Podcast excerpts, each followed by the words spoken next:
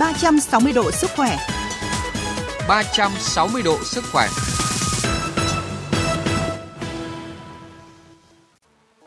Các biên tập viên Nguyễn Kiên và Huyền Trang kính chào quý vị và các bạn.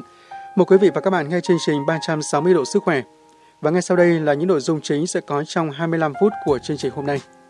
Thưa quý vị, bệnh viêm da cơ địa là căn bệnh mãn tính nên thường dai dẳng và khó điều trị, thường bùng phát mạnh vào mùa đông khiến bệnh nhân ngứa ngáy khó chịu. Việc tìm hiểu vấn đề chăm sóc làn da khi bị viêm da cơ địa thế nào cho hiệu quả khi thời tiết hanh khô, xe lạnh đang là niềm mong mỏi của rất nhiều bệnh nhân. Trong chuyên mục Chuyện ngành y, chúng tôi sẽ giúp quý vị hiểu rõ hơn về nội dung này. Tiếp theo chương trình mời quý vị cùng tìm hiểu về nỗ lực trong công tác phòng chống và kiểm soát bệnh dạy. Ở phần cuối chương trình, mục Bạn cần biết sẽ giúp quý vị hiểu rõ hơn về biện pháp phòng tránh và điều trị bệnh viêm phế quản mãn tính qua lời tư vấn của chuyên gia y tế. Trước khi đến với mục chuyện ngành y, mời quý vị và các bạn cùng nghe một số tin tức y tế cập nhật. Chỉ thị số 24 CTBIT ngày 24 tháng 11 năm 2020 của Bộ Y tế nêu rõ, cần tiếp tục thực hiện công tác truyền thông phòng chống dịch COVID-19 trong trạng thái bình thường mới, tuyên truyền thông điệp 5K của Bộ Y tế, tuyên truyền để người dân nâng cao nhận thức, tránh tâm lý lơ là chủ quan trong việc thực hiện các biện pháp phòng chống dịch. Bộ Y tế đã phối hợp với chương trình phát triển Liên Hợp Quốc tại Việt Nam và Đại sứ quán Nhật tại Việt Nam thực hiện xây dựng 18 sản phẩm truyền thông phòng chống dịch bệnh như thông điệp 5K, hướng dẫn đeo khẩu trang đúng cách, hướng dẫn rửa tay đúng cách nhằm kêu gọi người dân xây dựng thói quen mới có lợi cho sức khỏe, truyền thông vận động cho cộng đồng, đặc biệt là hướng đến đối tượng đồng bào dân tộc thiểu số nói tiếng Mông thông qua dịch và lồng tiếng Mông.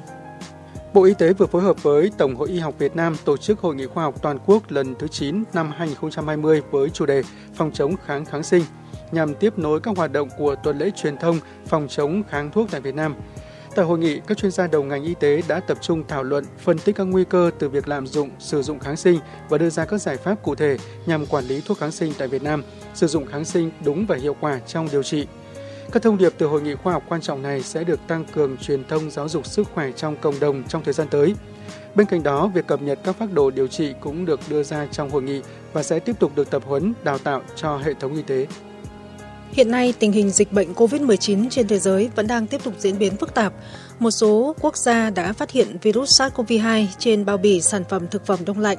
Mặc dù Việt Nam đã bước đầu khống chế thành công dịch bệnh này, nhưng nguy cơ lây truyền dịch bệnh vào Việt Nam là rất lớn để tăng cường các biện pháp phòng chống và ngăn chặn nguy cơ xâm nhập của dịch bệnh vào Việt Nam, Bộ Y tế chỉ đạo các cơ quan chức năng thực hiện các biện pháp kiểm soát chặt chẽ đối với thực phẩm nhập khẩu từ các nước đang có dịch COVID-19, đặc biệt là thực phẩm đông lạnh, thực hiện lấy mẫu trên bao bì để xét nghiệm virus SARS-CoV-2 đối với các thực phẩm và báo cáo kết quả về Bộ Y tế. Người tiêu dùng không có khả năng bảo vệ mình trước các sản phẩm dược kém chất lượng đây là nhận định của nhiều doanh nghiệp, diễn giả và chuyên gia dược khi cùng thảo luận tìm giải pháp vượt qua khó khăn tại diễn đàn xu hướng chuyển dịch ngành dược vượt khủng hoảng do cộng đồng marketing dược Pharmaco, Học viện MNP và công ty tư vấn chiến lược Pharmaco tổ chức vào cuối tuần qua tại Hà Nội. Thời gian gần đây, ngành dược phải đối mặt với nhiều vấn đề khủng hoảng bởi đại dịch COVID-19 như khủng hoảng kênh phân phối, dây chuyền sản xuất, khủng hoảng nhân sự, truyền thông –